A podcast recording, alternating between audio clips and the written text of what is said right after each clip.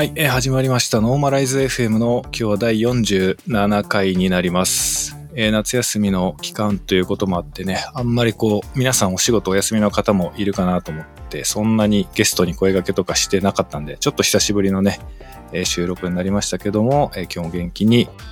撮っていきたいと思います。はい。で、今日のゲストなんですけれども、え今日はのゲストはですね、ちょっとウェブの界隈からはだいぶ遠いゲストの方かなと思うんですけども、えー私が過去に、えー作って、まあ、実装して公開している 2GL というサービスがあるんですけども、まあ、その 2GL をね、使ってくださっている方を、まあ、もちろん私は Twitter とかで、えーいつも拝見してるんですけども、まあ、その中の一人の、えー方で作品をね、よく拝見してたんで、今回ちょっと声掛けさせていただいて、えー心よく出ていただけるということでしたので、えーゲストとしてお呼びしたという感じになってます。はい。ということで今日のゲストはですね、えーシェーダーなどでえーアーティスト活動などされてます、えー西辻洋平さんにお越しいただきました。えー西辻さん今日はよろしくお願いします。よろしくお願いします。はい。あの、本当にね、今日初対面で、全然 もともと知り合いでも何でもないんですけども、はい。あの、なんか本当にシェーダーの、えっ、と、話とかはね、えー皮切りに結構なんかいろいろね、複雑、複雑というと違うな、ちょっと面白い経歴だったりとか、あの、いろいろね、お持ちの方だと思いますので、そのあたりのお話聞いていけたらなと思っておりますので、えー今日も早速始めていきたいと思います。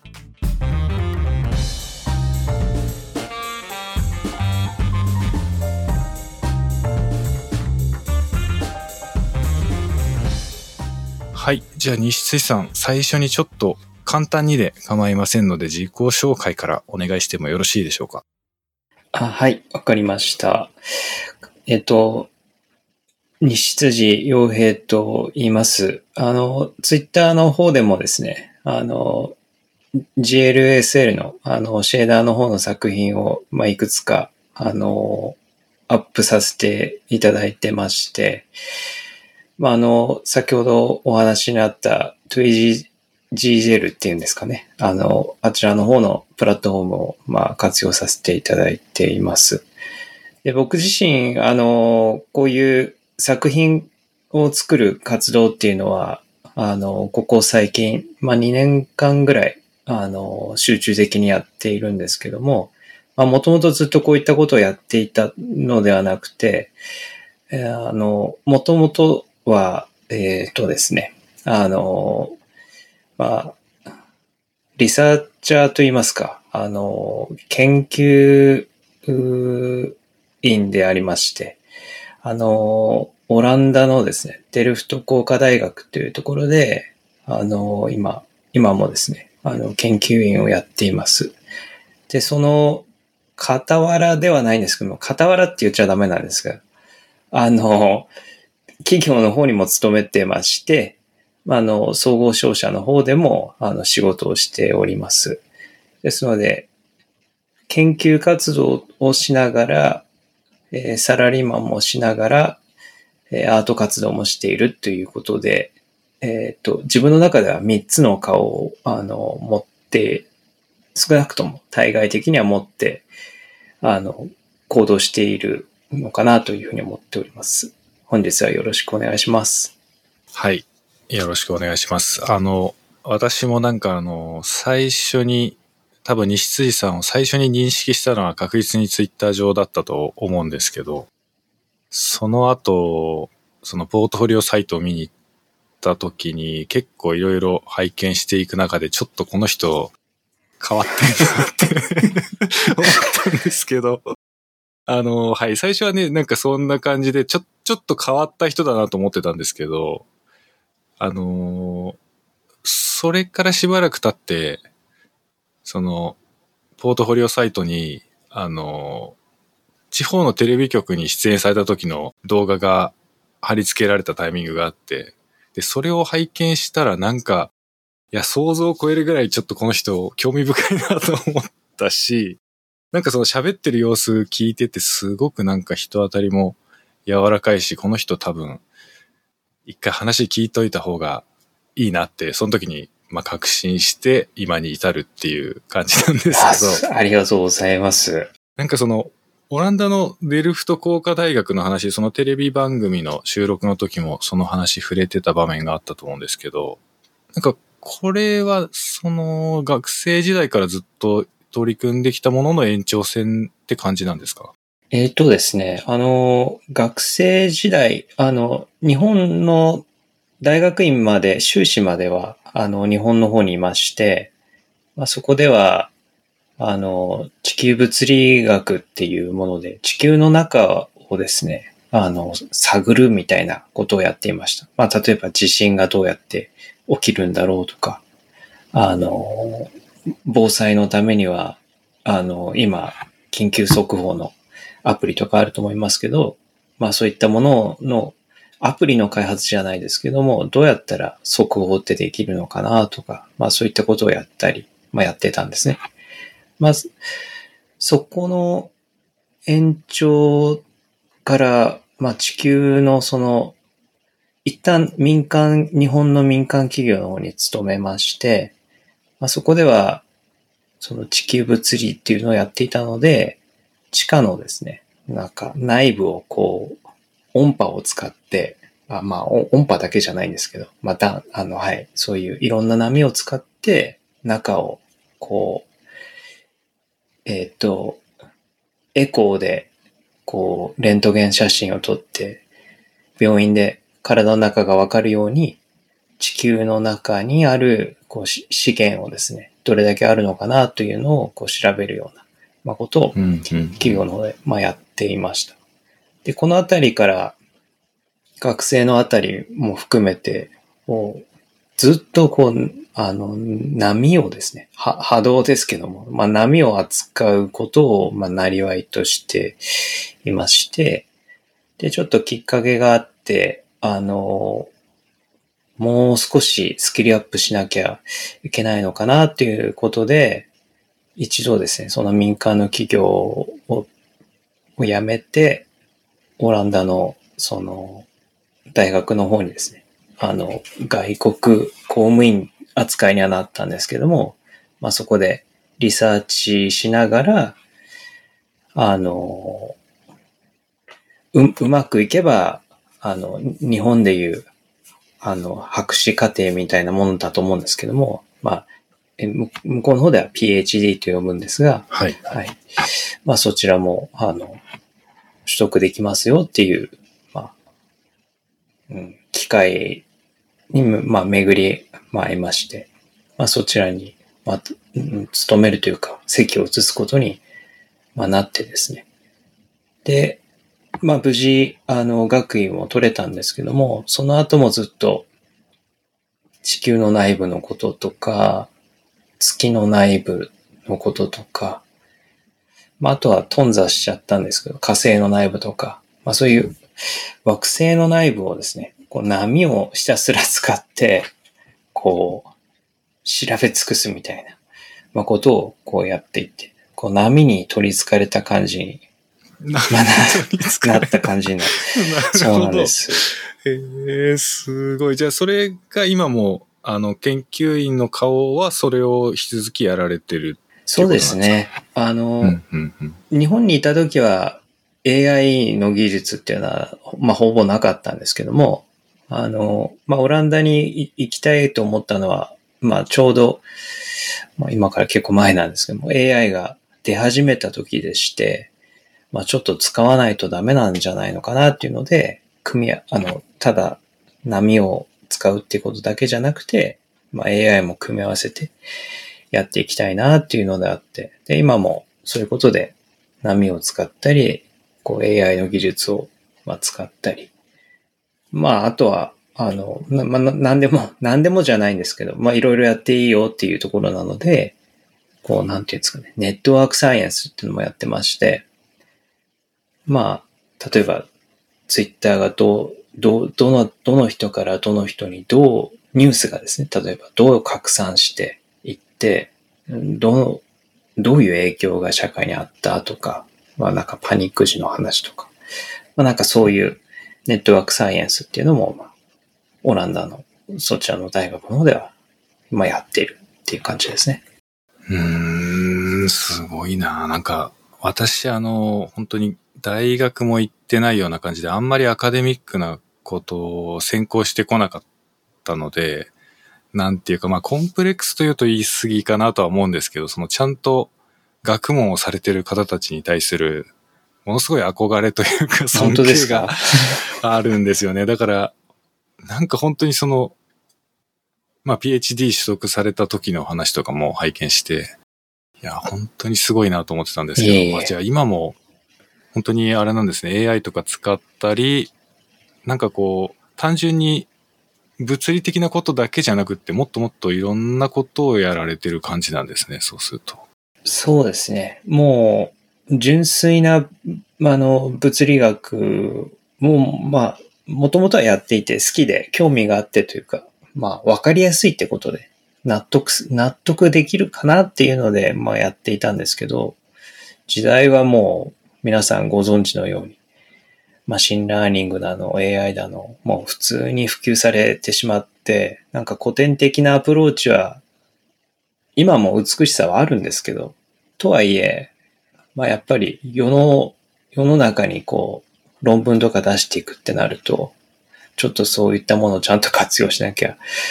あまり、うん、難しいところもまあ出てきたので、まあ積極的に使っていかなきゃいけないのかなっていうので、はい。今も使っている感じになってますね。なるほど。なんかその分析結果を人が目で見るだけじゃなくて AI に一回インプットしてみて、その結果を参考にしたりみたいなこともやるイメージですか？あそうです。あの、いろんなやり方はあるんですけども、まあわかりやすいのは、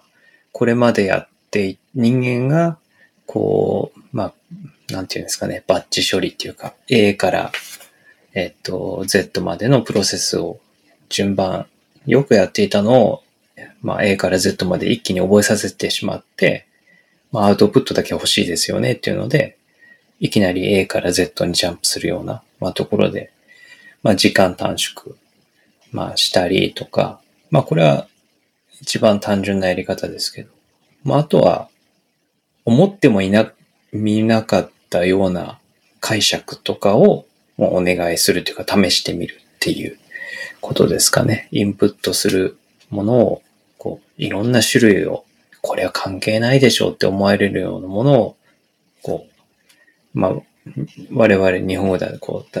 食わせるとか食べさせるっていうんですけど、はい、AI の方にこう食べさせて、こうどう思うっていうので、こうアウトプットをお願いするみたいな。はい。まあそういう奇抜ないやー、すごい面白そう。なんか、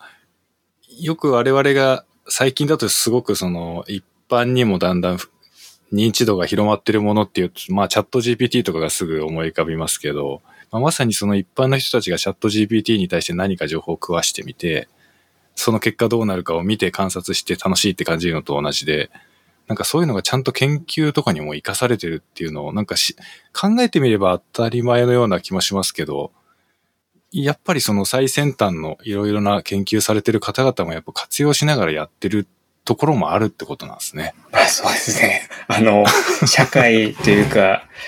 あの、ラボにこぼってばかりのイメージもあるかもしれないですけど、まあでも、ちょっと世の中のそういう流れをすごく意識しながらやらないと、あの、論文のその雑誌の方も、うーんってちょっとオールドファッションだねっていう風になるので、なるほど。トレンディーな感じでお願いしますよっていうので、やっぱりこの、向こうもうまく、まあ、なんていうんですかね。まあ、商売のとこ多分あると思うので、うそうですよね、そうですよね。読者の期待というか、うんまあ、そういうので、うん、こっちも、まあ、そういう流れですかね。うん、なるほどな。いや、なんか考えたことなかったけど、まあでも、なんか流行っていうとちょっと安っぽくなっちゃいますけど、やっぱり、その、社会が求めているものを研究している方がやっぱり注目されやすいとか、そういうのもありますもんね。そうです。複雑な気持ちにはなるんですけども、この、この、この、なんていうんですかね。まあ、いい意味で、こういうゲームって、誰かがどこかでこう始めていて、多分最初は何事もさざ波だと思うんですけども、それが重なり合って、きっと大きなうねりになっていて、もう、なんていうんですかね。まあ、大げさに言うと、上がらえないような、こう、強さを、まあ、持つ、持つ。まあ、これはいい、いい方向で使われているときはすごく、あの、僕は、まあ、この AI も研究については、まあ、ポジティブには捉えてますけど、まあ、なんか変な方向性に行ったときってやっぱ怖いんだろうなっていう、こう想像をかき立てられるようなこととかも感じながら、このまあ悪く言えばの波に乗ってるっていう、この流されてるっていうんですか？この方向に流されてるですけど、ちょっと、うん、いや、まあ複雑な気持ちは、まあはい、あの、複雑っていうか悪いことじゃなくて、いろんな意見が自分の中に混在するので、うん、そうですね、まあ、結果的には乗ってはいるんですけど。はい、うんうんうん。いや、なんか、まあわかるって言ったら、ね、そんな研究者だったことはないんでわかるわけではないんですけど、多分その複雑な感情っていうのはなんとなく想像がつくような気がしますね。なるほど。いや、まあ普通にチャット GPT をなんか遊びで使っててもやっぱ複雑な気持ちになるっていうか、見てるとなんかちょっと不安な気持ちになったりすることもあるし、なんでこんなことこいつできるんだろうって単純に 思っちゃうそうです。そうですよね。なんか、普通の理、我々の一般常識と言われていたものにおける理解がを当てはめたいと思っちゃうんですけど、チャット GPT はそのルールを知らないというか別に気にしないで、あの、求められたものをバーンって出してくるんで、何が起きてるんだろうっていう、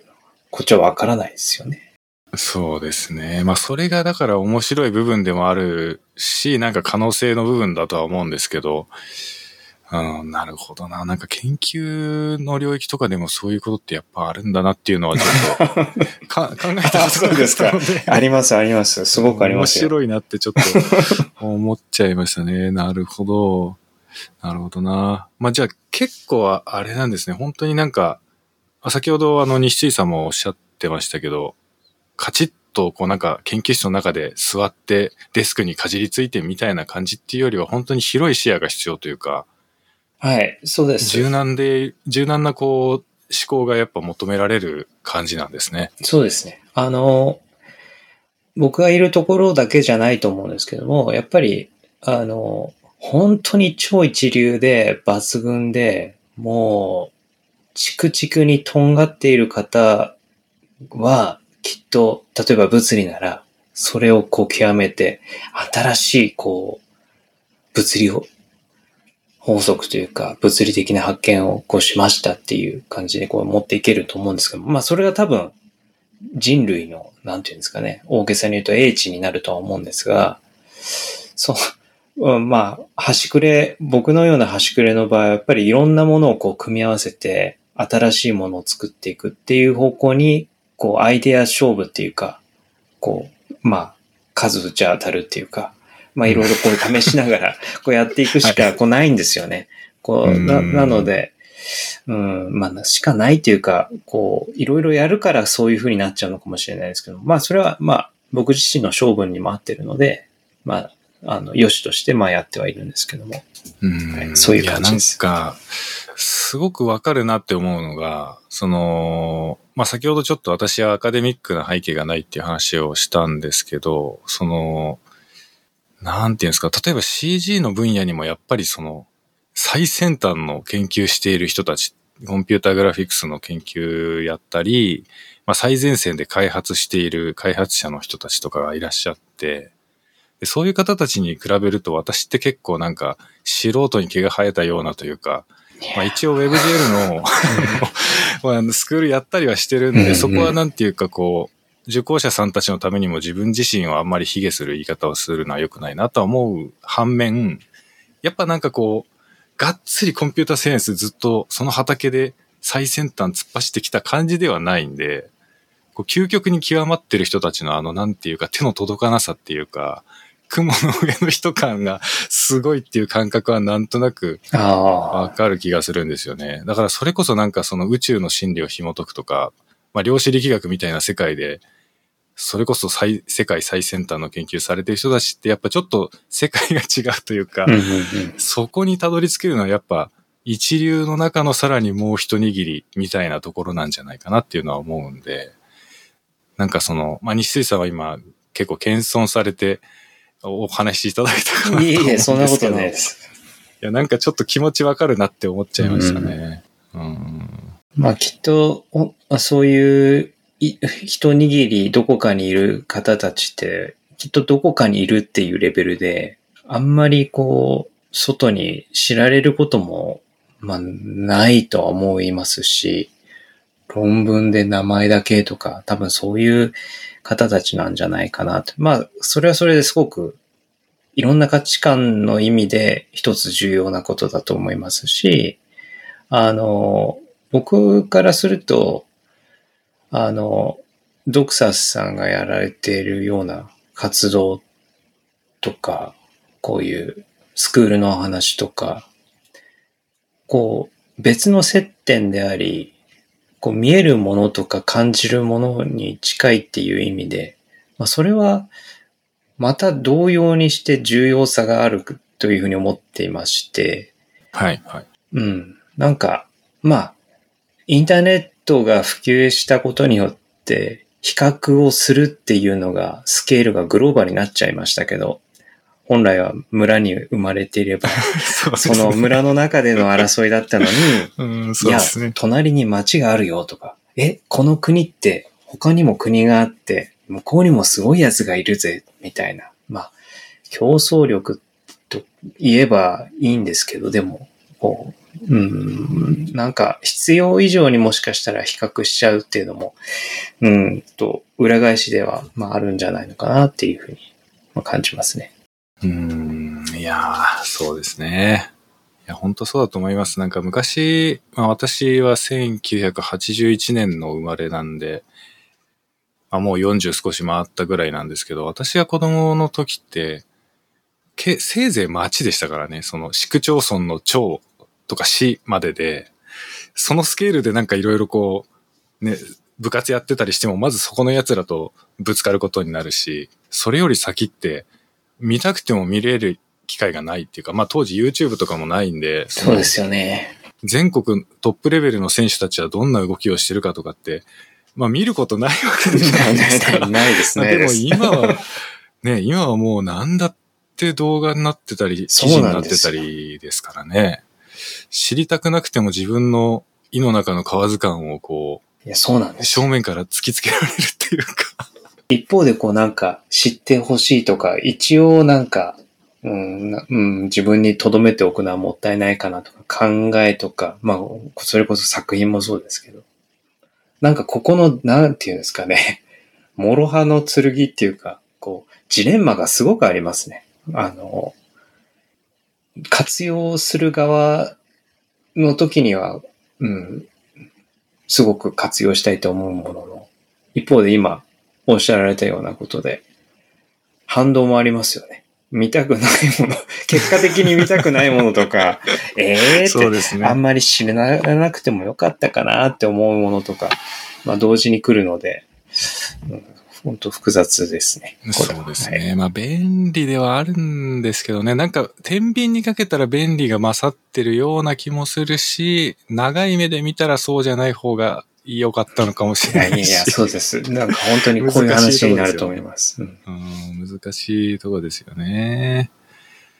うん、なるほど。まあでも、なんか西津さんのお話を聞いてたり、そのもともとポートフォリオの方も私は拝見してたんで、それ見てても思ったんですけど、そのなんか、研究者前としている部分と、結構アーティスト前としている部分っていうか、その、両方持ってらっしゃるのが不思議だなってすごい感じていて、なんか、すごくこう、例えば哲学の話だったり、まあアートの話とかもそうだと思うんですけど、感覚の部分に結構注目されてるなっていう風に私には見えたので、なんかその、そのあたりがどう、その日水さんの中で共存してんのかなっていうのがすごく不思議だったんですよね、見てて。なんかそのあたりどうなんですか？結構そのアートにとか、まあ哲学に興味持たれたのも割と早い、若い頃からあった感じでしたか？えっとですね。いや、まず、すごく鋭いところをありがとうございます。えっと、僕は結論から申し上げて、まあ、え、アートとか、まあ、うん、まあ、か絵画という皆さんが多分使っている意味のアートとか音楽とか、もう芸事には本当に関心が幼少期は少なくて、うんうんうんまあ、成人になっても少なかったんですね。でただ、小さい時は、あまあ今もですけど、父親が、あの、油絵をやっていて、画家だったっていうのもあって、こう、身近に、こう、いろんな美術館とかも行って、身近にそういったものはあったんですけども、まあ自分自身どうだったかというと、そういったことはなくて、うんうん。まあこれは間違った自己解釈かもしれないんですけども、反発じゃないんですが、こう計算でできるようなっていうことで、算数、数学、うん。まああとは物理ですか？なんか、こういったところが、こう答えがあるようなものっていうのを、なんかわかりやすいっていうか、いうので、こうずっとやってきて、で、先ほど最初の方にお話ししたような格好で、オランダの方までこう行って、もうとことん突き詰めてやるってことで、こうやっていたんですけども、まあ、特に、そうですね、オランダ行く前ぐらいから、こう波をですね、すごい使っていて、はまあ、毎日もう、すごい波形を見るんですよ。まあ自分で作ったりもしますし、こう、合成波形も作りますし、見もしますし、解釈もする。取りにも行きますし、収録もする。はいはいもう波波波で、で、相手は地球とか大気とか月とかなんですけど、なんかこう、本当に見すぎて、もうそそれこそ三角関数の世界ですよね。あの、時間から周波数にこう変えるフーリエ変換とかいうのもあるんですけど、うんなんかそうはいいう領域を波が行ったり来たりするみたいなところとかを、こう、本当にもう毎日ルーティンでやっていくと、なんか、あれ？ってい一回思うことが、一回じゃないですね。たびたび思うことがあったのが、なんか自分もそういう波の一部で、あのなんか収録して分析してる気になってるけど、もう、いや、自分もこの、もしかしたら誰かに観測されていて、波の一部なんじゃないのかなっていうので、もともと、あの、地球物の中で、あの、扱う、まあ、ふあの、周波数の帯域とか、こう、決まったものがあるんですけども、まあでもちょっと勉強すると、やっぱり、あの、オーディオの人たちの領域とか、電子顕微鏡の人たちの領域とか、天文学の人たちの領域とか、まあ結局周波数が違うだけなんですけど、まあそういった違いがあったりして、いや、匂いだってそうだし、まあ見るとかもそうだし、触るっていう感覚も全部なんか分解していくと、こう波になっていくんじゃないのかなっていうので、もう勝手にそれが、まあ何度も何度も頭の後ろからこう囁くっていうか、バンバンってくるんですよね。はい。え？って思って、いやー、この世界ってもしかしたら波でできているのかもしれないっていうのを、こう、なんか文献で読むとか、誰かと議論するとかでもなく、自分の、この、なん、なんですかね、内側からこう、う分け出てしまうもので、こう、抑えようにも抑えきれないというか、うん、はいはいはい。というのがあって、で、いつの間にかその、正解っていうか、解を求めて算数とかをやってたんですけども、それが反転して、出口、出てきたところが、すごく感性とか、感覚的なところに出てしまったんですよね。で、そこから、まあそれは本当にうんと、今からもう10年ぐらい前。社会、まあ社会人になって10年とかた経ってかもしれないんですけど、まあそれぐらいになって、まあその感覚がもうすごく固まってきて、いや、皮肉なものだなって自分の中で思っていたのは、あうんんまりアートとか興味なかったとか、違うねっていうので、こう出発していたはずの 算数とか物理のところから、はい。翻って戻ってきたところが、なんかそういう感覚的なものとかアートのものとか、感情のところ？っていうのになって、で、僕の場合はその、なんか波で記述できるかもっていうのがあったので、それをベースになんか作品作ってみたいなっていうふうにが思ったんですよね。うんまあ、なので、物理のその良さとか美しさっていうのは今でも思ってますので、こう思ってるんですけど、同時に、最初は距離を置いていた。でも今すごくどっぷり使ってる、この、うん、講義の意味でのアートですね。なので、民芸のものとか、お茶をやるとか、カルチャル、あの、文化のもの、そして、まあ、絵、絵とか、彫刻とか、まあそういう、なんか、講義の意味でのアートに、もう、ものすごい、こう、共感っていうか、あの、うん、理解したってことは言え、言えないので、なんていうんですかね、近づいたような気持ちにはなっているっていうんですかね。なんか、そういう感覚がこう共存してる、あの、プロ、プロセスっていうか、背景じゃないかなって思います。なるほど。いや、めちゃくちゃ面白いですね。めちゃくちゃ面白い話が今日聞けてて、なんかちょっとドキドキしてきたんですけど、いや、すごいなんか、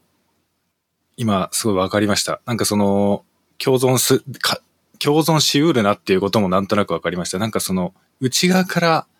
湧き出してきちゃう感覚は、すごいわかります。なんか私も、あの、西辻さんレベルに極まってるとは思ってはいませんけど、なんていうかその、妄想がはかどっちゃうというか、その、自分自身の内側に対してどこまでも深く潜っていっちゃう時があって、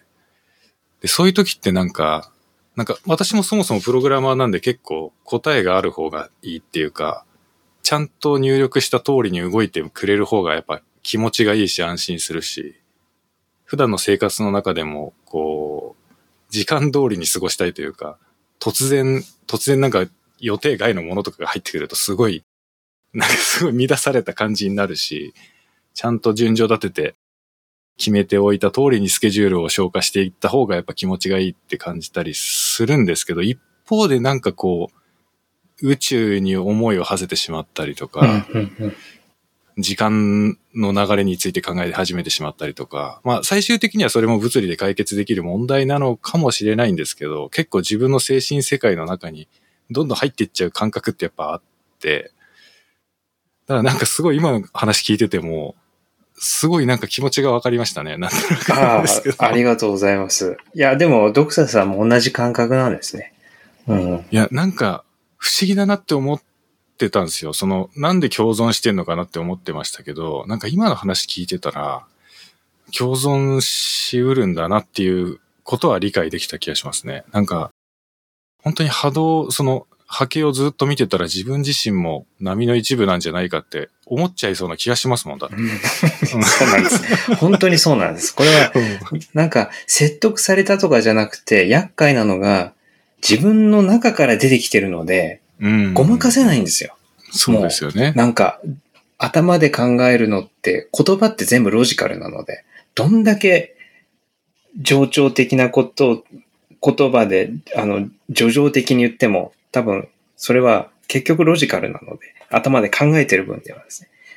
内側から出てくるのって考えじゃなくて漢字なので、言葉は打ち勝てないところなんですよね。なので、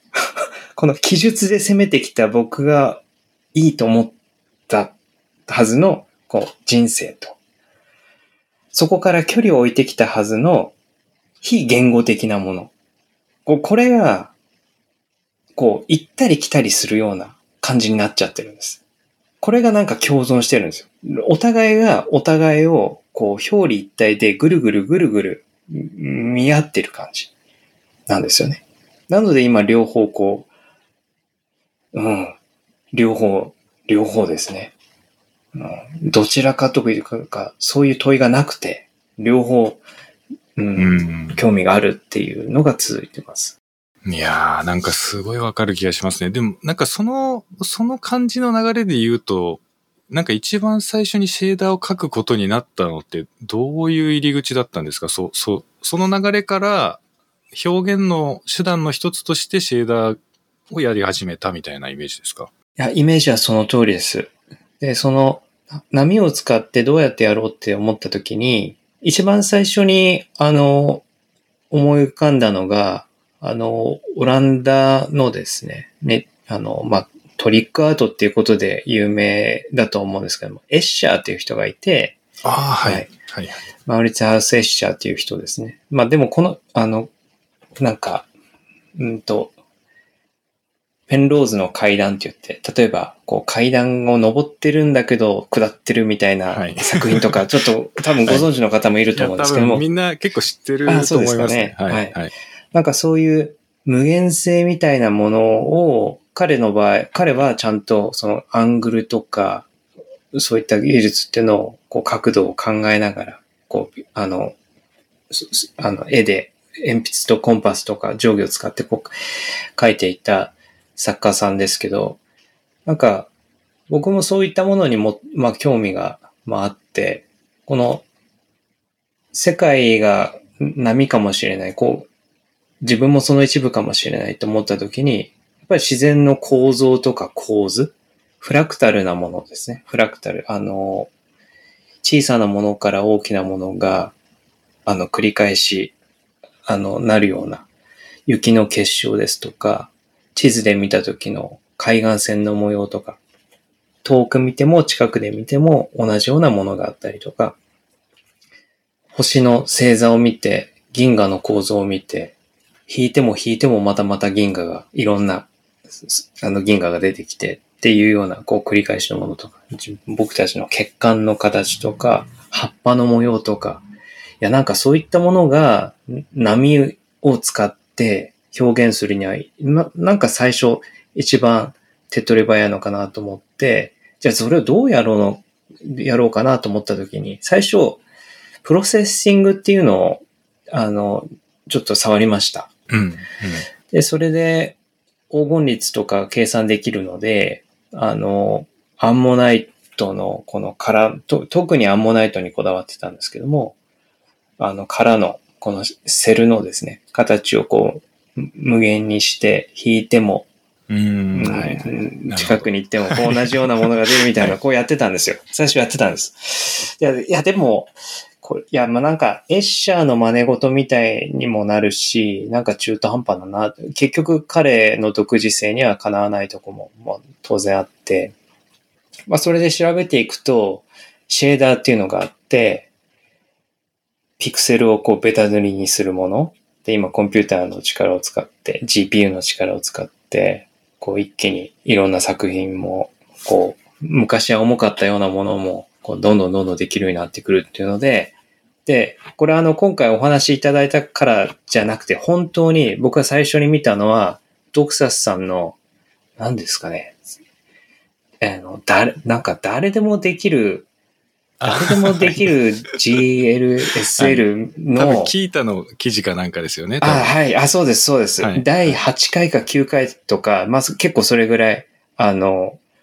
ありますね。続いてるもので、はいなんか、そう、想定する読者になんか、そこの奥様方みたいなの、なんか、はいはい いやいや、もう本当そういうレベルですっていう感じで、はい。はい。まあ、その、プログラミングをやったことは、あの、まあ、ある、ある、あるもののシェーダーっていうのはやったことなくて。でも求めるような作品の絵っていうのは、まあ、まさにこういったものだっていうのがあって、こう、絵でこう、なんかベタ塗りして、影、光と影の、まあ、陰影、陰影で、こう、作品が出るようなところ。フラクタルも表現できるしっていうので、ですので、本当に、その、ウェブの方も、を見ながら、まあ、なんか、ユニティとかも触ったりもしたんですけども、まあ、ユニティを触ったり、あとは、あの、そのウェブの中で置いてあった、あの、そこに作られていたエディターの方ですね。そのエディターを触らせてもらったり、あとは今も、あの、ほぼ毎週使わせてもらってますけど、ツイ、ツイ GL ですか。こちらも、まあ、いろんなクラシックなモードからいろんなモードがあるっていうので、そうですね。はい、こちらマニュアルも見ながら、ガーッと書いていって、で、いつの間にかもうプロセッシングじゃないなとか、ユニティもちょっと重いしなっていうので、でもこの 2GL の方で、もうどっぷり。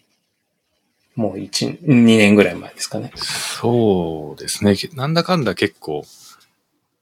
多分最初に拝見してから結構時間経ってるなっていう感じ もうだいぶ、だいぶ触らせてもらっていて、はい、はい。という感じで、あの、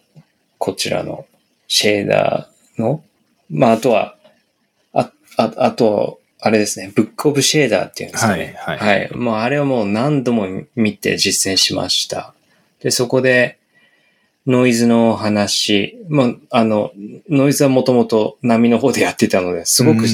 そうですよね。そうなんですよ。入りが違うんですけど、うん、知ってる話なんですよ。すね、間違いない。はい。間違いないです。絶対そうだと思います。だからその、全然エキスパートじゃないんですけども、その、シェーダーの勉強してたわけじゃないんですけども、なんかそのノイズの作り方とか、まあ特にあの、パーリンノイズの話。うんうん、このマインクラの、この、でも、まあゲームの業界できっとほとんど使われてると思うんですけども、なんかテキスチャーに見えるようなものですよね。海のテキスチャーとか、雲のテキスチャーとか、このパーリンノイズ、これすごいなっていうので、これは相当読んでいろんな文献も漁ったりして、自分の手も使って、こはい、このパーリンノイズはキー、まあ、勝手にですけど、僕の中ではパーリンノイズは、このフラク、自然界のフラクタルなものと自分が表現したいものをプログラミングでできるっていうところをブリッジしてくれる、すごく重要な、まあ、テクニックだなって思って、もうそれその、それ以来、はい、あの、シェーダーの方に入ってるっていうなるほど。いや、絶対興奮したでしょうね。その、なんかこう、ノイズの世界とか、いや、こんな、こんな世界あるんだって多分、すごい、こう、カルチャーショックというか、すごいのがあったんじゃないですか。これだっていう感覚ありました。ありました。いや、ま、本当にびっくりしたんですよ。あの、もともとやっていた感覚で言うと、ノイズってやっぱり、こう除去するものとか、まあうまく活用することもあ,、あるんですけど、でも、メインにはならないんですよね。はい、で、このモヤモヤしていたなんか波で表されるかもしれないっていうのとか、自分たちってランダムにあるかもしれない、このランダム性とか考えている中で、このノイズのところが出てきて、テクニックで、うん。お、すごいじゃんと。いや、絶対そうですよね。もうここまでの話聞いた上で、その背景踏まえて、ノイズに出会った時の西辻さんをちょっと想像すると、なんかもう、そうです。目に浮かぶというと言い過ぎなんですけど、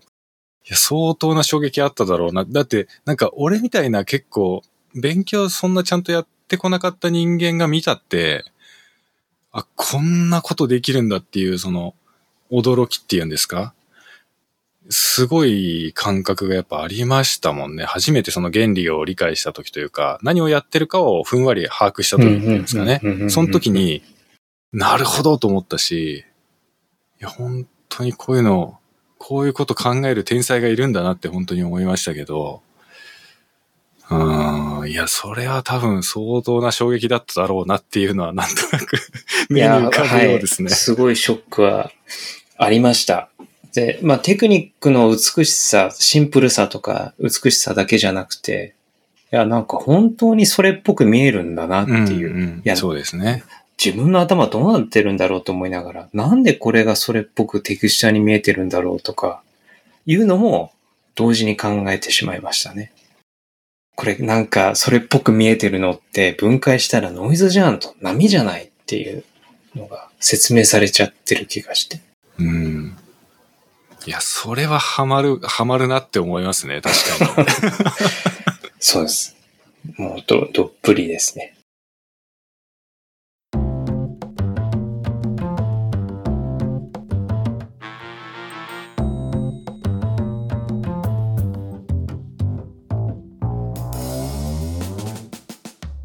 るほど。じゃあまあそれでなんかこう少しずつ、まあ感覚もつかみながら実際に作ってみながら、いろいろ作品を、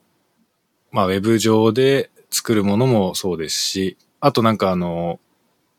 えー、っと、なんだっけ、えー、っと、なんか出展、アジアデジタルアート大賞展福岡でしたっけ？あ、はい。なんかそのコンテスト的なものにも作品を出されていて、で、それも、しかも大賞を受賞しているっていう す、すごいあの経歴だと思うんですけど、それもなんかシェーダーとかで作った絵を出されたような感じなんですか？それ。あ、そうです。あの、はし、そうですね。はし、えっと、まあ、先ほど、まあ話もあった部分と重なるんですけど、まあ、僕もその、なんか、COVID があって、この日本っていう国、まあ周りの人たちも含めて、まあコミュニケーションが少し形が変わっていった中で、こう荒い部分っていうのも人と人との間になんか出てきてるような気がしていて、表面上ですね。で、なんか作ったモチベ、作りたいと思ったモチベーションは、こうなんか、シェーダーで重ね合わせ、フォーループでこう重ね合わせができるので、それなんか人に見立て、人の気持ちみたいのに見立てて、こう、なんか明るく、でも宇宙に浮かぶようなものっていうのを作りたいと思ってたんですね。で、それを作ることによって自分の心を解放するだけじゃなくて、なんか、その、荒く感じているかもしれないけど、本当は僕たち心の中ですごく強く繋がってますよねっていうのを認識するような、なんかきっかけになるようなものを作りたかったんです。で、まあ、それで、その時からも含めて、あの、触っていたものはシェーダーだったので、まあ、主にうん触っていたのは、なんていうか、こう、ダイナミックな動きが好きだったので、あとは、エッシャーのイメージを、あの、すべては捨てきれなくて、無限性っていうのをすごく意識していたので、ループにこだわっていたんですね。まあ今もこだわっているんですけども、こうやっぱ繰り返しっていうところにすごく重要性があると思ってたので、まあ無限っていうのは、こう動画としてこう無限させることにこだわりがあったんですけども、なんか誰しもが動画を見れるわけじゃないですし、ポスターにされた時、デジタルサイネージでもない限り、ループって表現できないので、うん、うん。はい。こう静止画で、バーンとその無限性が伝わるようなものを作りたいと思って、ちょっとやってみようってことで、今までやっていたテクニックをいくつか組み合わせて、あの、なんか、作品の真ん中に、先ほどこの人の気持ちを代弁するような陰影の重なり合いっていうのを集めたようなものを作れたので、まあそちらを、あの、アジアデジタルアート大賞展っていうところに出展してみました。あそれは見てもらわなきゃ多分ダメなんだろうなっていうので、でも出展したことがなくて作品っていうのはそもそも。はい。ええー、って印刷業者にこう頼んでなんとかとか、初めてやりとりいろいろして、すごい細かいんですよ。アドビのなんとかで、ピクセル何千、んピクセルどれぐらいで、余白がこれぐらいでとかいうのもなんか勉強しながらやったぐらいなんですうん、けど、うん。まあそれもやりながら、まあ楽しんでたんですけど、まあそれもやって。まあそしたら、あの、何ヶ月か後にですね、そのメールの方が入りまして、大賞受賞おめでとうございますっていう趣旨が書かれていて、まず最初スパムだと思いました。あ、そうですね。そそうです、そうです。いろんなスパム、毎日皆さん受け取ってると思うんですけど、はいはいおめでとうございますみたいな、当選しましたみたいな。本当に最初そうだと思ったんです。で、それは見ない、見なかったんですね。タイトルがちょっと見えたぐらいで。で、その後事務局からまた連絡が来て違う感じで来てて、よく見てみるとすごくリアリティがあったんですよ。そのメールのはい。この書きぶりというか 内容が、はいき これ本当に人が書いてるんじゃないのかなって思い出して、えと思って、あ、そういえばこれ対象点だから、あの、書いた時は当然意識はしてたんですけど、そういう賞があるっていうもので、あ、本当に受賞したのかもしれないっていうので、ウェブサイトとか見比べてみて、あ、受賞したんだっていうのが、2、3日ぐらい経って、後に、じわじわっと来て、はい。それで、あの、式典とかにもまたさせてもらった。まあその媒体としてシェーダーの方使わせてもらって、まあ、審査員の方ともお話ししましたけども、あれですね。なんかやっぱり芸大とかはい。ゲーム会社とかの方々が、イラストレーターの方々が、まあ歴代来られるので、うんうんうん。こう、まあそういうものなんだけども、なんかすごいのが来たというふうに言われまして、で一応名前もチェックされたみたいなんですよ。ああ、なるほど、なるほど。はい。で、いないと。何者かが全然わからないけども、やっぱり作品で評価するところなので、そういう評価をうん。しましたということで、あの、審査員の一部の方々から、個人的にフィードバックはいただいたんですけど、うん、なるほどな。いや、これ、いや、本当に私もちょっとこの、お恥ずかしい話なんですけど、この対象点っていうのを知らなくて、まあ、どれぐらいのその、なんていうんですか、規模感のものなのかとかも全然把握してなかったんですけど、よくよく拝見したらなんか、作品の数もすごいし、や、こんな中で大賞取ったって、えげつねえなと思って。そうなんですよ。しかもそれがじゃあ、なんか、あれなんですね。初めての公募に対する応募で取れてしまった。まあ取れてしまったって言うとあれなんですけど、対象を受。賞した取れてしまっった感じです、本当に。いやー、なんかこれって、これ、なんかその、今お話しいただいたような背景を説明する文とかも一緒に送るようなものだったんですか？それとも静止画がバンってとりあえず送っただけみたいなイメージなんですかね？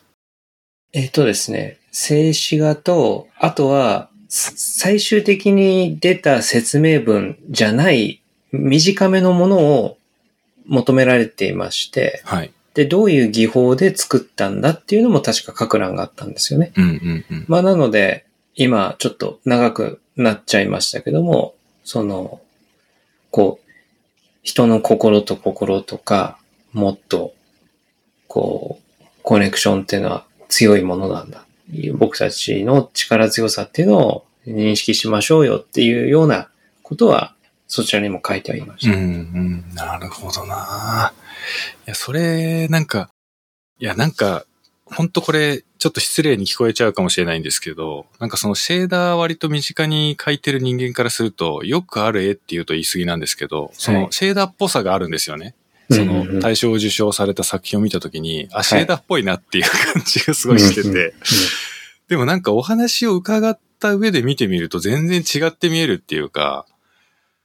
こう、本当に力強く天に向かって登っていくような感じに見えるんですよね。そうやってお話伺って見てみると。だ多分そういうなんかこう作品の背景にある部分が、その西筋さんの心の内にある部分が、シェーダーを使ってちゃんと具現化したっていうのが、ちゃんと人に伝わったから対象なわけじゃないですか。まあそれがすごいなと思って、なんか私とかは結構シェーダー描くときって、なんかももっとふんわりしてんですよね。その、なんか見た目かっこいい感じになれば満足しちゃうというか、あんまりこう思いとか込めて作品作ったりってしたことないんですけど、あそれがなんか、こうやって比較的大きなコンテストで大賞を取ってしまってって、いや、本当になんか、多分これ、相当な快挙のような気がするんですよね。私的には。シェーダーが、こういうなんかアートの文脈で評価されて、で、拝見すると他のカテゴリーにも本当にいっぱいいろんな会社の、ゲーム会社の方だったり、美大生の学生さんだったり、本当にいろんな方がいて、いや、この中で対象って、本当なんか、えぐいなと思いましたね、本当に。見たときに。いや、あの、同感というか、あの、本当に僕も本当に自分でいいんですかっていうのが最初のなんか率直な、まあ、出展歴もなければ受賞歴もないんですけど、当たり前ですが。まあそうだったので、ええー、っていう感じで、まあ、思いが伝わったっていうところの嬉しさはもちろんあったんですけども、なんか本当に歴史のあるとこなので、規模もあって、世界からも募集してるので、うん、いいんですかっていうのも、まあ同時には、まあありました。まあでも、もう受賞いただいて、評価もいただいているっていうことなので、もう割り切って、あの、自分はどういった思いでこれを作ったんですよっていうのを、まあ、やって、まあ、ちゃんとお話、伝え、伝わらないとダメだと思ったので、あの、作品と言葉をこう両方合わせて、まあ、伝えて、うん、いきたいなっていうことでやっていました。うん、いや、これ本当になんかあの、別にこれのために今回西水さんにゲストお願いしたってわけではないんですけど、もしあの興味持っていただいた方いたら、あの、ポッドキャストの概要のところにリンク貼っとくんで、ぜひね、見てほしいなと思うし、なんかそのシェーダーの、シェーダーの先にこういう世界があるんだっていうのが、本当にすごいなと思います。なんかすごくマニアックな芸というか、ギークなカルチャーだと思うんですよね。シェーダーで何かを表現するっていうことが。すごくマニアックというか でもこうやって、こうやって評価される形、答えもあるんだっていうのは、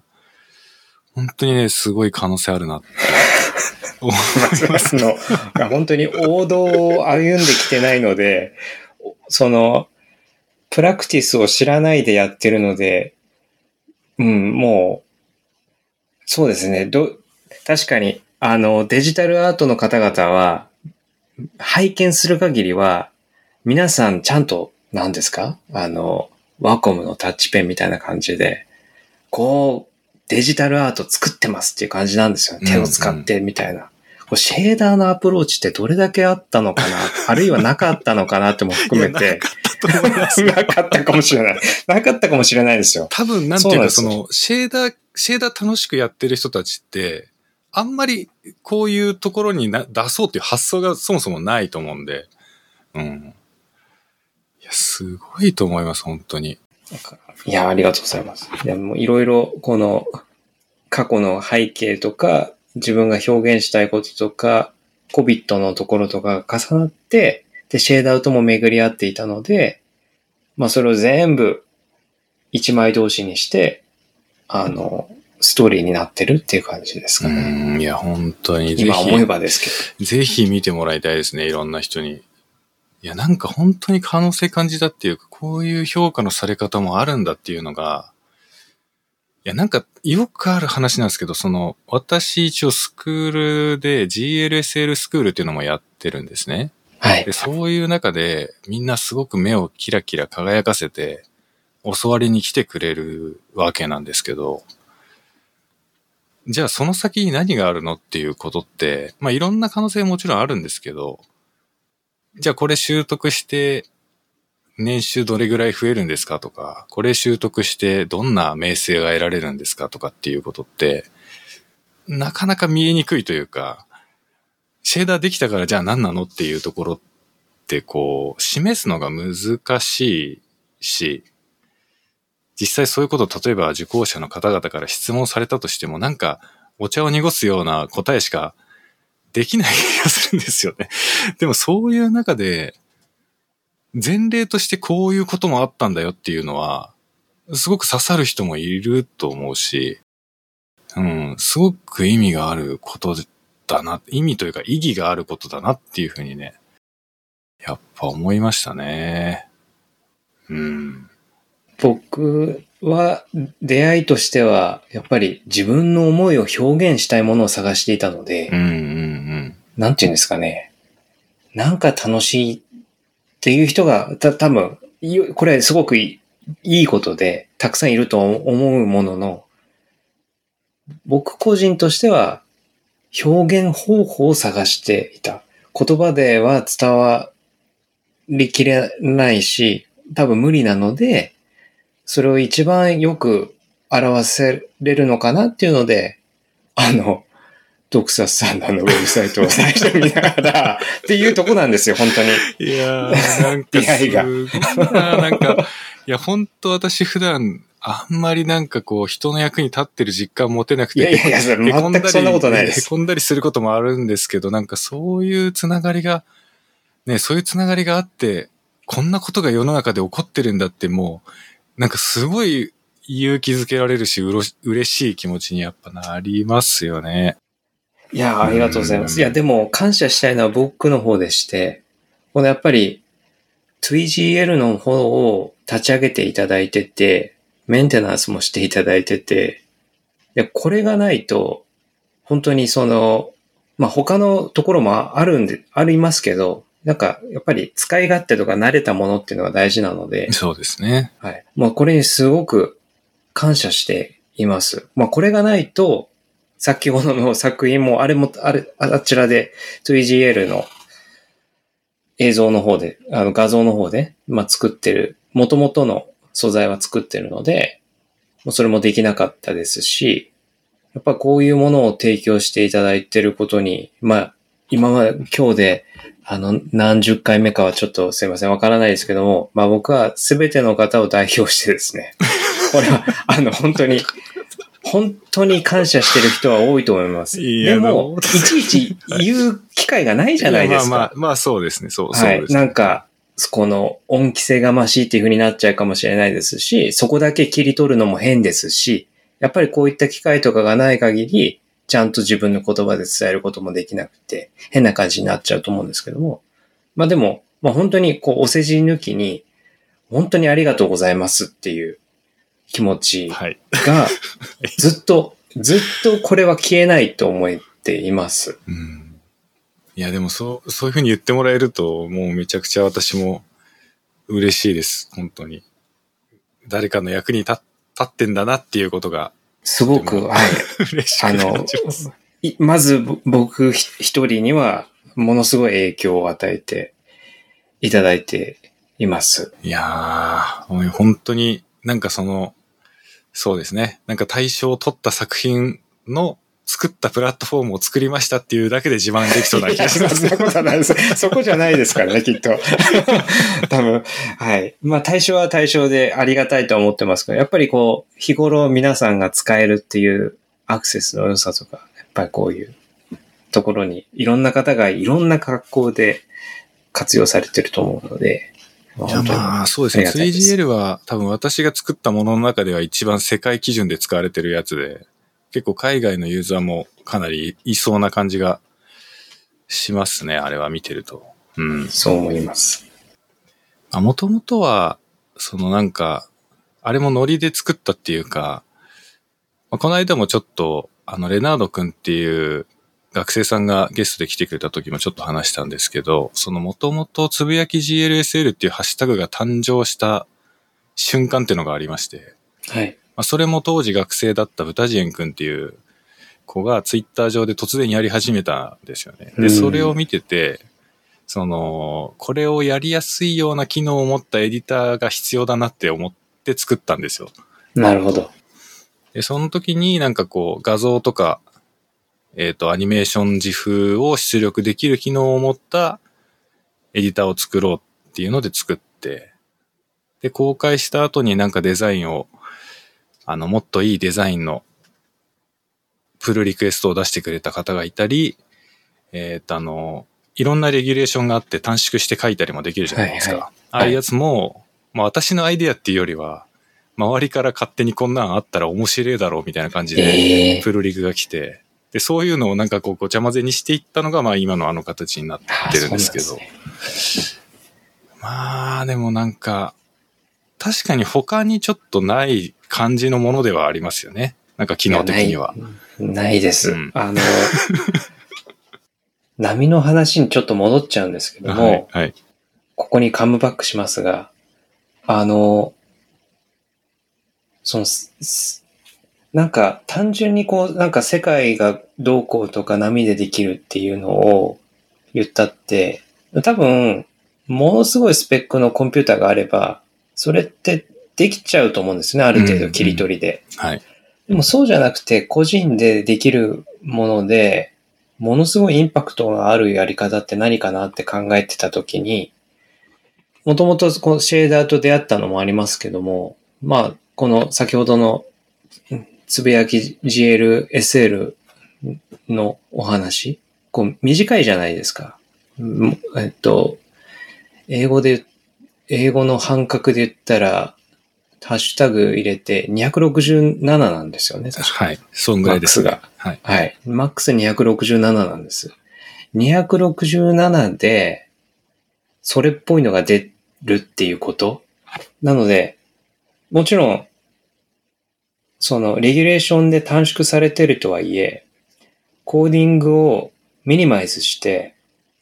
マキシマイズされた効果、それに対してですね、いうのが出てきたら、これ以上インパクトがあることってないと思ったんですよ。で、うんうんこのインパクトこそが、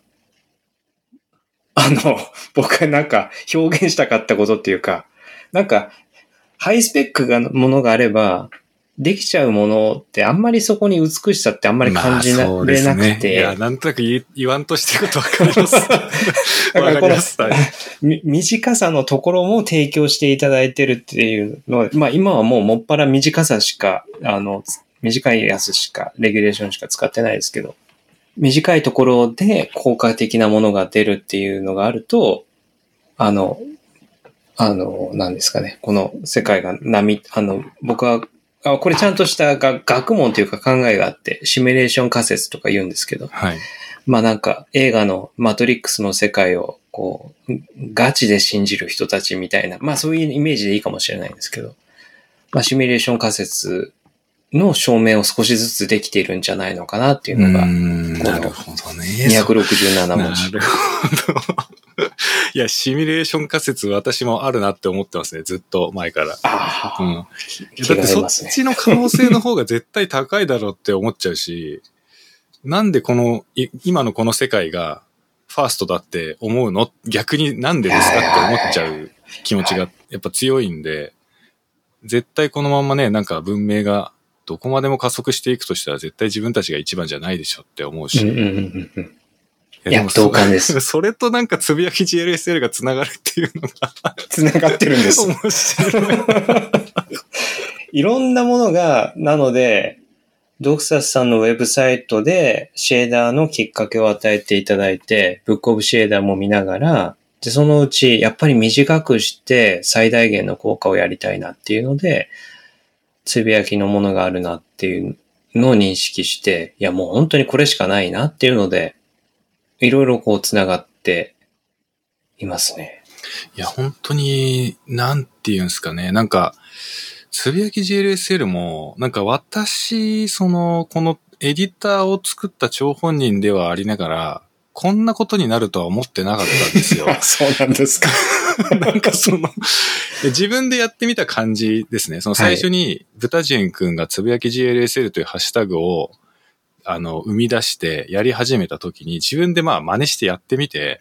いや、これただご、うんあの、全然無理だなと思ったんですよ。その、いわゆるクラシックのレギュレーションだと、あの、ユニフォームの宣言文とかも全部入ってるやつだと、うんまあメイン関数のまあ中に書ける文字数がかなり厳しいんで、いや、これはちょっと無理だなって思ってたんですよね。まあでも、その短いレギュレーションでやるぞっていうアイデアを、まあ、出してくれたプルリクを作ってくれたのも結構若い子なんですけど、うんうんまあその子がや、多分その子もノリだったと思うんですよね。そっちの方が面白いだろうっていう、そういうノリでプルリクを作ってくれたと思うんですけど、そこでやっぱ多分一個超えちゃったと思うんですよね。その、文字数が一気に増えたんで書ける文字数が。でそれが現実的な、でも長すぎないところにちょうど収まるピンポイントのところにズバッとはまって、多分今のギーケストモードとか使うとかなり文字数余裕あると思うんですけど、あれでやっぱ世界が、作り出せる、生み出せる世界がだいぶ広がった感じがして、あーもうなんか、こん、なんでこんな短い文章でこんな絵が出るんだっていう、そうですようね。ーん、なんか本当宇宙を見てるみたいな感じの気持ちになりますもん、実際。あーうんもう本当にそう思ってます。あの、そこの短さからやっぱり大きなものが出るっていうのは、この世界どうなってるんだろうっていうワクワク感を出してくれますし、僕は少なくともそれを感じてるので、すごくハマって活用させてもらってますし、あとは、あの、まあ、学問の方のやっぱり物理とかっていうのも、これは個人的には、まあ、量子力学をも含めて、どんどんやっていったとしても、ど、到達できない領域がきっとあると思っていて、で、それもあって、今度その突破口というか、窓を、小さな小さな窓を開くっていう意味でも、こういうシミュレーション仮説に通じるような、この短い、あの、つぶやきの GLSL のようなものがあると、なんか感覚的には、感覚的にはですよ、あの、量子力学に、をサポートするというか、対をなすようなことをやってるぐらいのインパクトはあるとは思っています。それはなんか、エレガントさとか数式では勝てないにしても、別にそこは勝ち負けじゃないですし、ただ、アプローチとしては、すごく面白いことやってるんじゃないかなっていう、まあ、いうふうに思ってます。うん、なるほどな。いや、なんか、いや、本当に多分、ちょっと、西水さんみたいな人、私の周りに全然いないっていうか、かなり変わっている 感じがするんですけど、でも、私はわかる気がします。で、結構なんていうんですか、こう、ちょっちょっとなんていうか聞き方によっては若干スピリチュアルな感じに聞こえちゃうような話題って、意外とちゃんと話せる相手見つかんないっていうか、なんかこう、馬鹿にされちゃうとか惹かれちゃうかなと思って普段なかなか言えないような考えだったり、思ってることだったりすると思うんですよね、こういう話って。まあ、でもそういう話を、なんかシェーダーと絡めてこういう流れで聞けるっていうのはちょっとすごい面白いですね。めちゃくちゃ面白いです。なんか私も、いや、本当にね、なんかこれは本当になんか誇張ではなくて、本当に結構スピリチュアルな感じに聞こえるようなことを結構考えちゃったりすることもあるし、シミュレーション仮説なんて本当初めてその話聞いた時に、あ、それなんかちっちゃい頃からずっと思ってたことこれだわって思ったんですよね。その当時、シミュレーション仮説というものがあるよみたいなのを聞いたときに、はいはい、そらそうだよなって思ったっていうか、なんか例えばなんですけど、私がすごくちっちゃい頃思ってたのは、なんかこう、どこまでも世界のミクロを見ていくと原子が出てきて分子が出てきてとかってどんどんどんどんミクロにしていくと、そこって無限にちっちゃくなっていくわけじゃないですか。で、そこ、その先に多分なんかまた宇宙が出てくるんじゃんとかって子供の時に思ってたりしたし、ずっとマクロな視点で視点を広げていくと、星から宇宙に、あ、星から銀河になって、で、その銀河がまた宇宙になってって、どんどん果てしなくスケールしていくけど、それ小さい方向でも結局同じことが起こってんじゃねえかなって、ちっちゃい頃思ってて。で、シミュレーション仮説の話とか聞いた時も、そらそうだよなって、時間が無限に流れるとしたらとか、まあ、逆方向に流れる世界とか想像してみたりとか、なんかいろんなことをやっぱ考えちゃうし。はい。でもなんかこういう話ってあんまり人にしないっていうか 自分では思うけど人にはあんまり言わないし、でも多分なんですけど、そういう感覚って、こう自分の中ですごくこう、時とともに醸造されていくというか、うん、練り上げられていくというか、だんだんこう純度が高くなって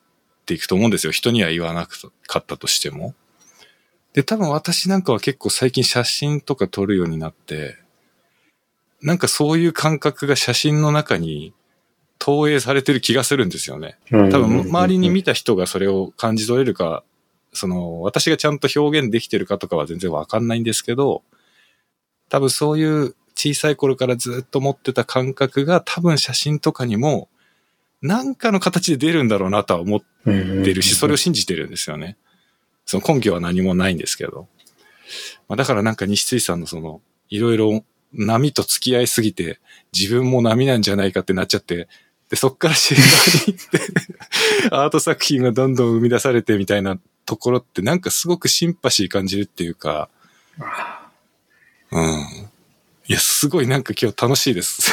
ああ、ありがとうございます。いや、僕もあのお話できてすごい楽しいですし、う んめちゃく、ちゃ面白いです。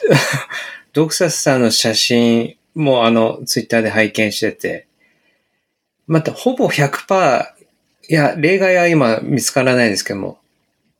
まあ、ただ、一応濁して言うと、大体好きです。あの多分全部かもしれないですけど、いや、すごくセンスはあるっていうか、うんはいあの、取らんとしてることの、ふうん、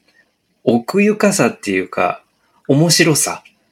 うん。それそれはワクワク感は、ああいうじとっとした絵の中に僕は感じています。勝手に。あそれはまず、あの、おお話としてあって。はい。で、その、マクロとミクロのところで、まあ、本当に同じことを考えていて、僕は、あ割と宇宙の方から始まってるんですけど、あの、月、月の研究とかをしもしてたの、していたので、で、やっぱりこの銀河とか宇宙とか行くと、こう、どうなるのって、何百、あの、135億年の、あの、光年の、あの、歴史があるとか言って、いやいや、その先はどうなるの？ないんですよ。っていう話も、まあ科学の中ではあるとしてうんうん、科学の中ですね。やっぱり科学の限界ってそこだと思うんですよね、今は。で、それは最後まで到達できないかもしれないんですけども、やっぱりそれがなんか巡り巡っていくと、僕はずっと頭の中で考えていくと、宇宙の話をしていたら、自分の、こう、うんお腹から出てきたんですよ。うんはい。出口として。で、マクロから自分に跳ね返ってきて、いや、本当に、あって思って、いや、繋がってるんじゃないかなっていろいろって思ったんですね。うんで、ミクロの方にも目を向けて、で、顕微鏡とか今高くて買えてないですけど、電子顕微鏡の世界とかすごく興味があって、それこそ映像としてもですね、この先ってどうなるんだろうってもっともっと細かくいくとどうなるんだろう。で、量子力学みたいなの出てきましたけど。でも、これも多分宇宙にきっと繋がっていて、自分のところに帰ってくるのかなっていうので、まあこういった作品もなんか作りたいとずっと思ってて、これは結構時間かかったんですけど、まあそういったものも作りながら、こういったことをやってると、あの、仏教の、やっぱり、まあ仏教、うん、仏教の人たちと、あとは、えっと、神社の方の神道の方たちとお話しする機会があったんですよ。で、僕はその、お話ししてる方が、その、しえっと、神社の神道の方と知らずに、まあなんかソーシャルな場所だったので、いや、こういった作品や実はっていうので、いろいろ考えてやってましてっていうので、いや、すごく興味があるって言ってくださって、はい。私もそう思いますっていうふうに言ってくださって、実はこういうものですみたいなふうになって、で、なんか神社の方で、で、神道だって言うんですよ。えー、と思って。で、そこのあたりから、いや、待てよと。で僕はあの、あんまりそういう特定の宗教を勉強したこともあんまりなくて、うんうんで、いろいろ調べるようになってですね。で、彼らの話とかもいろいろ聞いてると、なんか僕がこの、さ、数学と物理からやって、行き着いてしまった変な感覚のところに、彼らは数学とか物理を通じないで普通に言ってるんですよね。うーん。はい。なので、なんか、少し、あの、しまあ、それこそスピリチュアルとか、宗教っていう言葉、日本人は少し距離を置くところ、まあ平均的にはあると思うんですけど、まあはい僕もその一人でして、なんか、ちょっとそのバイアスがですね、邪魔をしていたのかなっていう風になって、割と今すごく勉強するようになっていまして、なんか、ぶ、まあ、神道の考えにすごく共感するようにもなっていますし、仏教ですと調べていくと、あの、奈良の大仏さんはい。が、あの、あの大仏さんがやっぱりこう、宇宙であり、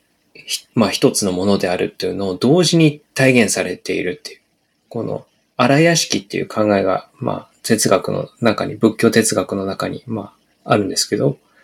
まあ、その荒屋敷の中で、多く、多くが、多く、数が多いって書いて、たって言って、た即一。たが1になるって。た即1で、1即た。1が多くなるって。た即1、1即たっていう考えがあるんですね。まあ、それまさに今、ドクサスさんとかが話していた、うん、その、ミクロのところがマクロになって、マクロがミクロになるって。それ、あの、仏教ですよっていうか、あの、ある、あるみたいですっていうので、なんかそのあたりも、やっていくうちに興味関心がすごく、うん、身近になってきて、もう表現せずには得られないってなって、最近そういう神社系とか、はい、うん、なんか仏像系のものを表現できるような作品ができたらいいなっていうので試行錯誤して、なんかやったりやらなかったりみたいなのをこう、なんか宗教にこう近いようなところ。まあ、うん、それはなんかスピリチュアルに感じるのかもしれないですけど、まあそれはいいんですけど、そういったところに引き寄せられて、今、うん、いや、あの、作ったりしてます。やっぱ私も実際、どっちかっていうと距離を取っちゃう側だと思うんですけど、でも、なんかその、最終的に宗教が言ってること、まあ例えば仏教とかが言ってることって、その、科学的かどうかは一旦置いとい、置いとくとして、考え方とか、まあ実際にその文献に残っているものとかが、こうよくよく見ていくと、我々が考えているようなことと、その答えになってるんじゃないの？みたいな感覚は結構私も昔からあって、やっぱなんかその無限に長い時間とかを表す言葉があったりするじゃないですか。あの、あります。仏教の世界だとその羽衣を一回ピュってこう岩を撫でたやつを繰り返していったら岩がすり減ってなくなるのにかかる時間みたいなそういう概念とかがあったりとかして、うんそこまで思考が飛躍した人が絶対にいたってことじゃないですか。それは残ってるってことは。はい。だからなんかその自分自身がそれになんか入信するしないとかそういうことはやっぱりなかなか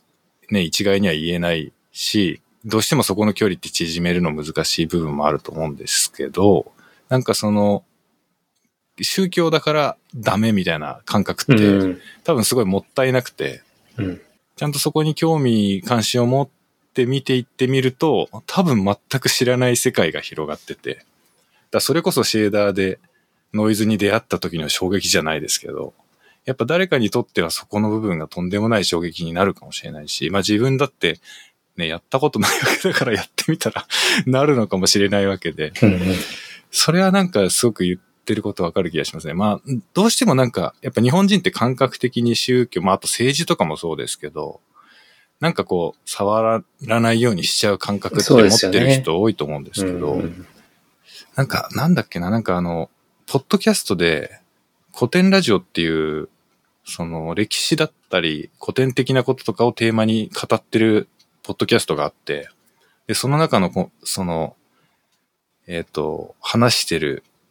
まあ、3人とか2人とかで話をこうするような番組なんですけど、まあ、その中でも仏教とかを扱った回があって、あの、もう全然分かったって言えないから自分が言ってることは素人が言ってるだけだと思って聞いてくださいってなんか、その時のコメンテーターの方とかも言ってて、もう奥が深すぎて、その、やればやるほど 深すぎて、あの、全然理解する、理解するためには、もうマジで修行しないと無理だわっていうことが分かりましたって言ってましたね、その人。うん、やっぱだから表層をさらっただけだとやっぱり見えないものってあるんだろうなっていうのは思ったりしますね、やっぱり。やっぱりなんかそ、そ、もったいないところはきっとありますよね。あの、日本人、こう、距離を起きがちっていうのは、まあいろんな背景があって、そういうカルチャーにはなってるんだと思うんですけど、なんか、そういう人たちがいて伝わってるっていうことは、それなりのやっぱりうねりがあって、うん、そうですね。彼らの言葉で言う海岸っていうのもきっとあって、うん、何を思われていたのかなっていうのはやっぱり考えたりしますし。いや、本当にそう思います。だから、まあ、史実かどうかは別として、少なくとも言い伝えられてることとして、全てを悟った人がいたっ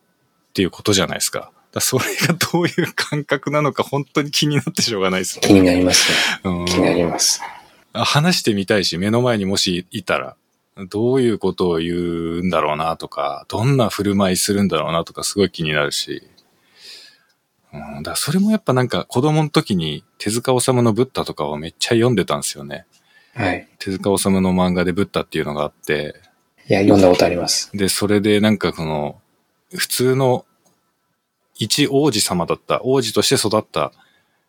ボンボンが、まあ最終的にお釈迦様になっていくんですけど、なんかああいうのとかはもう子供の時とか読んでて、まあ火の鳥とかもそうですけど、なんかこう、すげえいろんなこと考えちゃうんだよな。うん、だわかります、なんとなく。うん。時間もきっとあるのかないのかってことだったり、多分、うん、時間って何っていうところも、そういう人たちの中には考えて感じ取るところっていうのはあったんじゃないのかなって思いますね。うんまあ、僕たちが時計があって時間と読むものとか、ものを作ったら腐っていくのを見て、時間っていうのがあると感じるものとか、人が生まれて死ぬまでこのサイクルを見ることによって、時間が流れているっていうふうに感じる感覚それってどうなんですかっていうのは、うん。まあ、ありますんで。ありますね。だから結局なんか、まあ人によって差はあるとは思うんですけど、なんか、やっぱこう、生きる意味だったり、自分が死んじゃうことだったりとか、まあやっぱ誰しも考えるとは思うんですよね。程度に差はあれど。ね、やっぱ、死んだらどうなっちゃうのかとか、めっちゃ気になるし、なんか、本当に、しわかるんだったら知りたいなって思うし。あの、別のセッションにはなっちゃうと思うんですけども、あの、僕はやっぱり、この、生きるとか死ぬっていうのも共存してると思ってるんですよ。うんうんうん。生きてもいて死んでもいると思って。はい。ちょっとこれは、ちょっと今回の尺には入らないと思うんで、はい。またなんかお会いすることがあれば、いや、そうですね。このあたりとかも お話できればとははい。思いますけど。いやいや、もうなんか、そうですね。多分、だって、量子力学はそういうことを言う言わんとしてるじゃないですか、だって。そうですよ。あの、この世にああると思われていたものが突然消えるとか言うんです。あるいは突然出る出るとか言うので、感覚で分かっていたと思っていたもの、正式で書かれていたもので、記述できていたもの、これらが必ずしもそうじゃなくて、別の世界があるかもしれないっていうのを、科学の境地から行き着いてしまっている。っていうことだと思います。うん。いや、なんかだから本当に、ちょっとなんて言うんだろう。我々、我々も話しながら、なんか気を使っ、聞いてる人に 気を使っちゃうっていうか、言葉を選んじゃうじゃないですか、無意識に。はいでも多分そういうことってやっぱり、みんな思っ、少なからずやっぱ感じてはいることだと思うし、だなんか、感じてますかねいや、感じてると思いたいですけど。ちょっとリスナーの皆さん、ドン引きにならないように。いや、いや、でもここはね、いいと思います。あの、振り落としていっても全然。また違う回で、はい。うん、いや、だって、だって、いろんな人がいるっていうことを知れるだけでもめちゃめちゃ意味があると思うし、いや、俺は少なくとも、今日西水さん本当に呼んでよかったなと思ってるっすよ。なんかその、ありがとうございます。なんだろう。なんか、いわゆるいつものノーマライズ FM だと、まあ、例えば、ウェブの制作会社の社長さんだったりとか、あの、デザイナーさん、プログラマー、いろんな人呼んで、まあ、技術の話だったり、ウェブの話だったりするんですけど、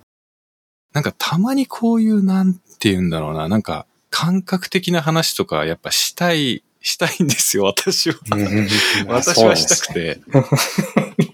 だから、結構、そう、こういう話題話せる人って本当にありがたいし、いや本当呼んでよかったなって思ってますけどね。いや、そう言っていただけると嬉しいです。僕も、あの、なんていうか、話し相手がほとんどいないので、あの、カミングアウト的に話したこともあったんですけど、はいはいあの、友達だと思っていた人とか、あの、テレビの方でも言いましたけど、本当にさーっていなくなって、それは発言が原因なのか、はたまたそういう運命だったのか、全然わかんないですけど多。分、多分なんですけど、やっぱり、これは我々も同じだと思うんですけど、やっぱ未知のものに対する無意識的な恐怖って絶対あって、あ、この人の言ってることは私はわかんないかもっていうのがやっぱどうしても恐怖になっちゃうんだと思うんですよね。だからそこは結構、で、その感覚別にダメかって言われるとそんなことはないとは思うんで、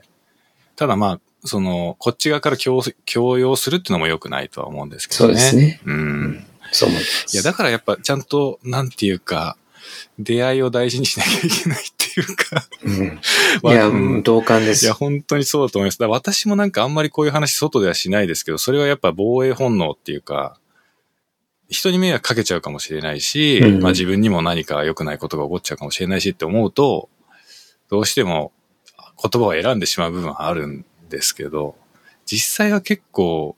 ね、その宇宙とか精神的なメンタルのこととかすごい考えたりしてるし、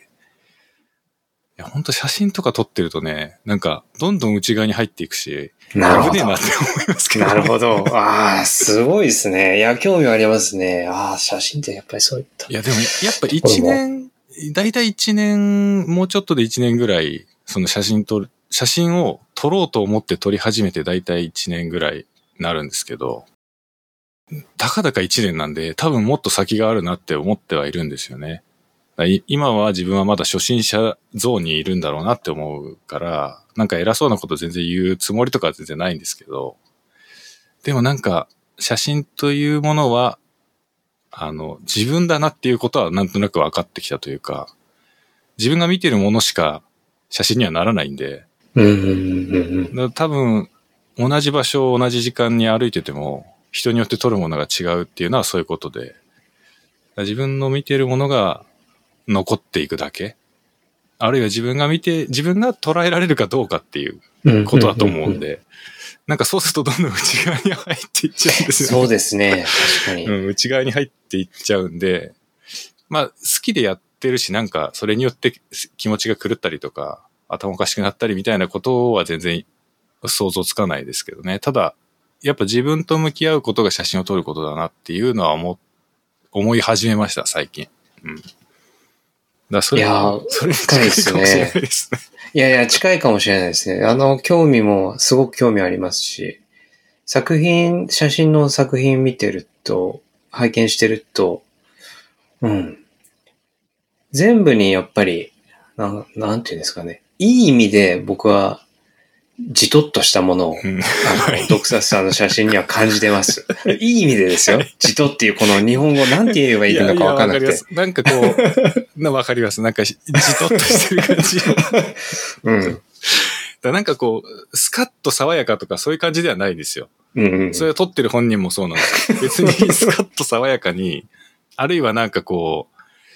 なんか滲ませて、ふわふわ、キラキラみたいにしたいとか。そういう感じではないですよね。なんかこう、カメラを持ったおじさんが街角で何かを見ているっていう、なんかこう、ちょっとじとっとした感じっていうのは、なんとなく合ってる気がしますね。ああなんか共通したものが、その、いろんな写真の中から感じられるので、同じくですね。うん。じとっとしたいやだから多分。そう、西水さんがたどり着いて、少なくとも今現在は、やっぱシェーダーと自分の表現がこうリンクしている状態だと思うんですけど、なんか私はそれが今現在だと写真とリンクしている状態になってて、何かの手段で何かが発露しているっていう、その一連のプロセスの中の一つでしかないのかなと思うし、まあ、ノーマライズ FM とか、その、ツイッターの上で言ってることとかも、まあ、広い意味では全部一つだとは思うんですけど、まあでもやっぱ写真撮ってる時は、脳みそが切り替わってる感じがしますね。なんあ、か、そうですか。別のことやっている感覚はあるし、誰にも入ってきて欲しくない感じはありますね。自分がやってる時はもう自分の世界だけでやってるっていう感覚がありますね。素晴らしいですね。そう、だから多分、西辻さんのシェーダー描いてる時の感覚と近いと思いまあすよ。あ、そうかもしれないです。その、うん。ぼつっちゃってる感じですよね、その時は。そこの世界の中に、だなんて言うんだろうな。うまく説明するの難しい。なんか外歩いてるわけだから、自分以外のものが無数に、周りにはあるんだけども、なんか自分中心に閉じた世界の中にいるような感覚がありますね。なんか。この、その、風景とかではなくて、この、本当にマクロ撮影にすごく興味があって、ああ、なるほど。ままだ、あの、はいはいいろいろは全然まだカメラ買ったぐらいで試し、まだ全然なんですけど、こう、超ドアップ、はい。超ドアップシリーズで、こうなんかすごいのが見えたら、びっくりするんじゃいや、ないかなマクロはね、結構いいですよ。なんか私はせいぜい当倍くらいのマクロしか撮ってないですけど、なんかその、目で見て見えないものが見えるんですよ。マクロマクロにすると。その、肉眼で見ようと思ったら、もう本当に目の前にあるぐらいまで顔近づけて凝視しないと見えないようなものがカメラ通すと見えるんですよね。4K のディスプレイにドーンって出てきて、興奮します、本当に、それは。すごいですよね。すごいっすね。だからこういうのにハマっちゃう人がいるのもわかるなって思うし、確かに。うん、私はたまにそのマクロ用のレンズくっつけていくんですけどああ、、そうなんですね。いつもではないんですけどね、たまにマクロレンズつけていくんですけど、やっぱ花とかすげえ寄ってと撮ったりすると、お前こんなんなってたんかいって。お前なんか綺麗な顔してこんな姿してたんかいっていうのが分かったりとかして面白いなと思って見てますね。いや、僕も興味あるんで、また、そうですね。なんかちょっと、いい、いいヤバゲな写真が撮れたらちょっとツイートしといてもらえると。はい。もし撮れれば、ちょっと、精進します。いやいやいやいやまずは。まずは自分で楽しみながら。そうですね。いや、私も結構、最初はなんか雰囲気で適当にパシャパシャ撮って、で、次の段階は、なんか、ちゃんと一丁前に最低限のお作法、なんか構図とか、水平と、水平取るとか、明るさはどうするとか、なんかそういうのを最初は勉強して、なんか最近もうそういうもんが手に馴染んで、無意識にできるようになってきて、やっと、えー、すごい。なんかこう、いちいち構図考えたりしないし、明るさとかもほぼ直感で決められるようになってきて、そこで初めてなんか、うん、なんか自分の世界になってきた感じがあります。なるほど。なるほど。所作がこう、出るわけですね。あの、自動的に。そうですね。だから、一体感というか。なんか自分で見返してる感覚だとやっぱ変わってきてる気がするんですよね。その、写真の中身が。まあ、写ってるものは同じような風景なんですよ。ただ単に同じような風景なんですけど、自分で見返した感じは、やっぱり去年の、その、まあ1年ぐらい前とかに、雰囲気で撮ってたものと今撮ってる感じはやっぱ全然違うなっていうのは。うーん。で、多分これまだ入り口なんだろうなっていう感覚もあるんですよね。。まだ先多分相当あるなっていう感じもするから、あ楽しみではあるんですけどね。いや、僕もあの、見てて楽しいので、はいぜひいや、たまにそうですね。たまに投稿します。よろしく。はい。よろしくお願いします。と。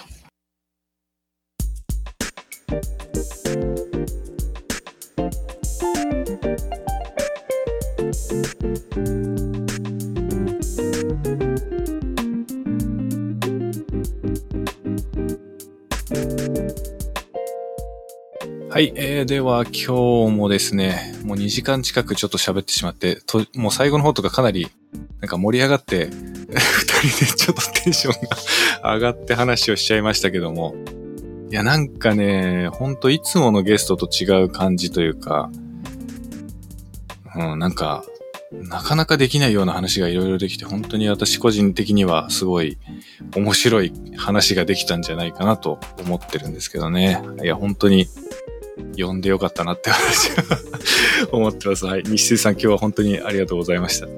あの、本当に僕の方からも呼んでいただきまして、いろいろ背景についてもお伝えできたと思いますし、ドクサスさんの、まあ、ウェブサイトをきっかけに、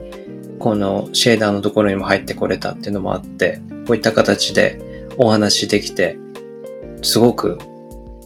嬉しかったです。はいありがとうございます。ありがとうございます。いや、本当にね、なんか、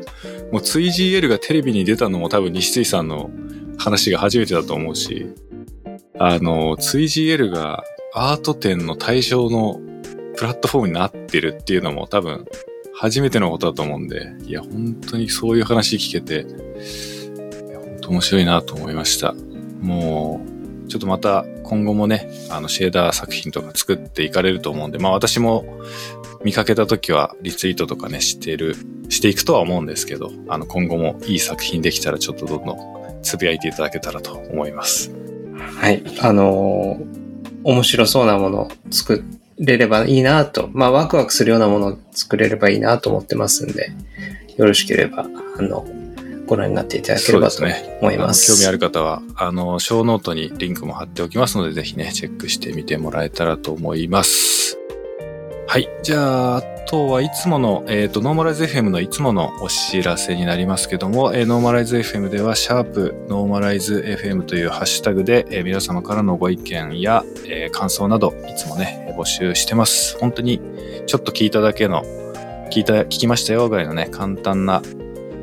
感想でもね、すごく嬉しく拝見してますので、まあ、何か感じることがあったらね、ぜひ気軽に、えツイートなどしてもらえたら、ツイートってもう言わないですね。ポストなど してもらえたらと思います。はい。では今日はこれで終わりにしたいと思います。最後まで聞いてくださってありがとうございました。